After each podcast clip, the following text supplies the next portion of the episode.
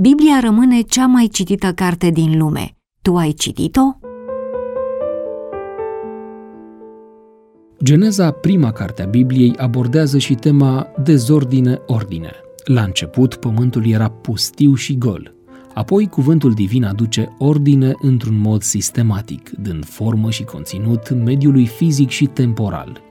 Totuși, intrarea păcatului în lume duce la apariția haosului, afectându-i pe Adam și pe Eva, dar și restul creației. Accentuarea dezordinii este și mai vizibilă după moartea primei ființe umane și apoi în degradarea omenirii. Singurul lucru care poate aduce ordine în acest haos creat este sabatul săptămânal. Instituit în ziua șaptea, el este încununarea unei vieți ordonate și sfințite. Sabatul este modul în care putem să scăpăm și de dezordinea sentimentelor sau emoțiilor negative.